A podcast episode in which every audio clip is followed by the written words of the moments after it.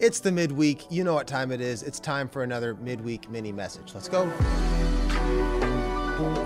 Well, you can say a lot of things about 2020. You can say that it's been challenging, you can say that it's been uncertain, all kinds of things. But one thing you can't say is this that the memes have not been amazing. It has been the strongest stretch of internet meme game, premium, grade A, top quality memes that you are ever going to see right now happening in our day. What a day to be alive. My favorite meme recently was the ones about murder hornets, specifically how, like, 2020, just when you thought it couldn't get any any more intense. Bring out Bring the murder hornets, right? Super funny. I suspect that hundreds of years from now, in the same way that we look back on ancient civilizations and discover things through artifacts and artwork about the Babylonians and the Ottomans and the Romans, they're to look back on this time and find out all they need to know through those great memes that we are posting all the time online. In all seriousness, they're super funny. They're they're lighthearted. They help us through these times. But you know what? It made me think too. I wonder if the reason we love memes so much, especially right now when we're online isn't so much that they're so funny. I just wonder if something good and lighthearted just seems so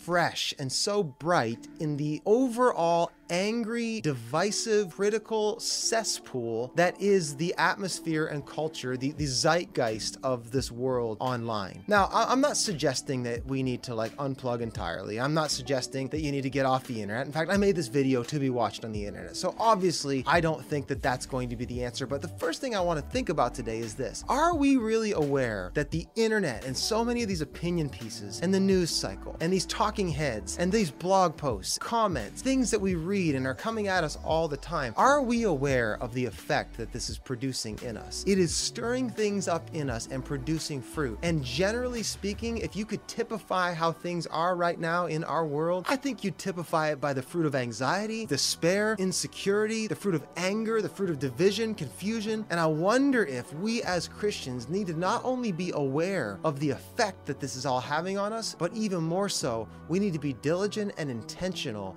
to stir up things things that produce good fruit. The Apostle Paul once wrote a letter to his young apprentice Timothy, and Timothy was leading a group of Christians at the time, and these Christians were going through a terrible time of hardship. And so Paul writes to Timothy, and he gives Timothy this instruction that is a principle that he wants him to roll it out to the rest of the church. And he tells Timothy, I love how the old King James translates it. It's in the second Timothy chapter 1, verse 6. Timothy is instructed by Paul. Paul says, I want to remind you to stir up the gift of God that is in you through the laying on of my hands. I know it's in you. I prayed with you, and I want to remind you to stir up the gift of God. And he says, For God has not given us or you a spirit of fear, but of power and of love and of a sound mind. And this is a real famous passage. Many of you have heard it. In fact, immediately I saw people sharing that verse online when we started into this coronavirus season that we have been given a spirit of love, power, sound mind. We, we believe that. And Paul instructs Timothy in this way. He doesn't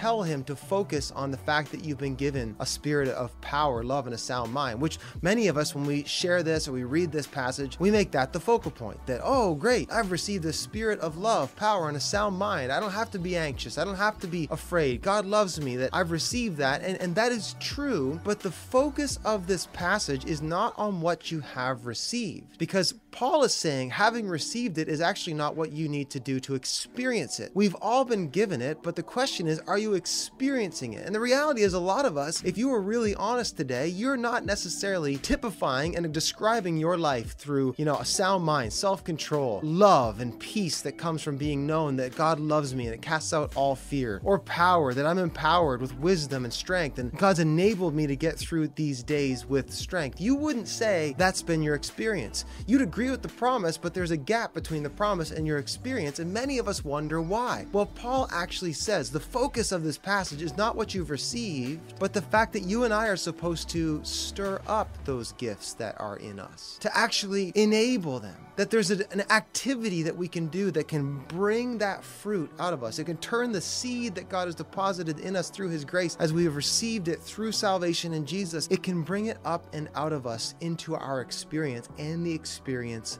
of others. Paul is trying to tell us that anxiety and fear and a lack of self control and anger and bitterness and corruption and division and confusion, those are not the fruit of the seed that God has placed in you. Those are not the things that are the byproduct of following Jesus and he's saying this is not what should typify your experience. And so here's what you need to do. Remember, this is the standard. God has given you a, a spirit of power, love, and a sound mind. So if you're not experiencing power, love, and a sound mind, I suggest you need to learn to stir up the gift of God that is in you. That if you're experiencing fear, then it's time to stir up the fact that the perfect love of God casts out all fear. Meditate on the cross, meditate on God's grace. Get out there and worship Him. Unplug from the internet for a minute. Stop feeding your spirit and your soul with things that cause fear and division and despair and anxiety and start praising God and worshiping Him and reminding yourself that greater is He who is in me than He who is in the world. It casts out all fear. He's saying weakness should not typify your experience. I've given you power. I've given you strength for today. I've given you grace for today. I have given you sufficient grace. It was Paul who heard the very words from Jesus, My grace is sufficient for you. So if weakness and insecurity are typifying your experience, it's time to stir up the gift of God that He has put in you, to stir up this idea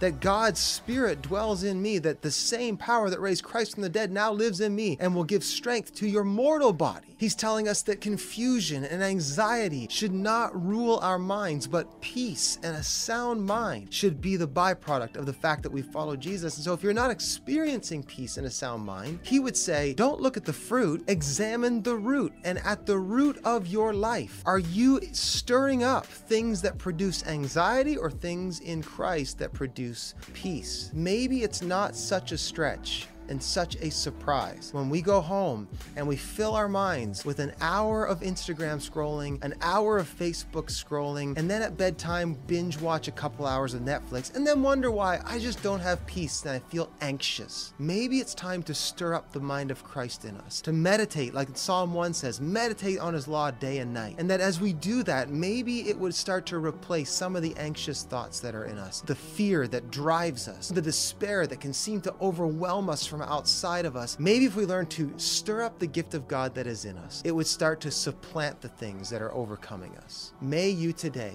learn that God has given you a spirit of power, love, and a sound mind, not of fear, not of scarcity, not of despair and division. And may you learn how to stir it up within you.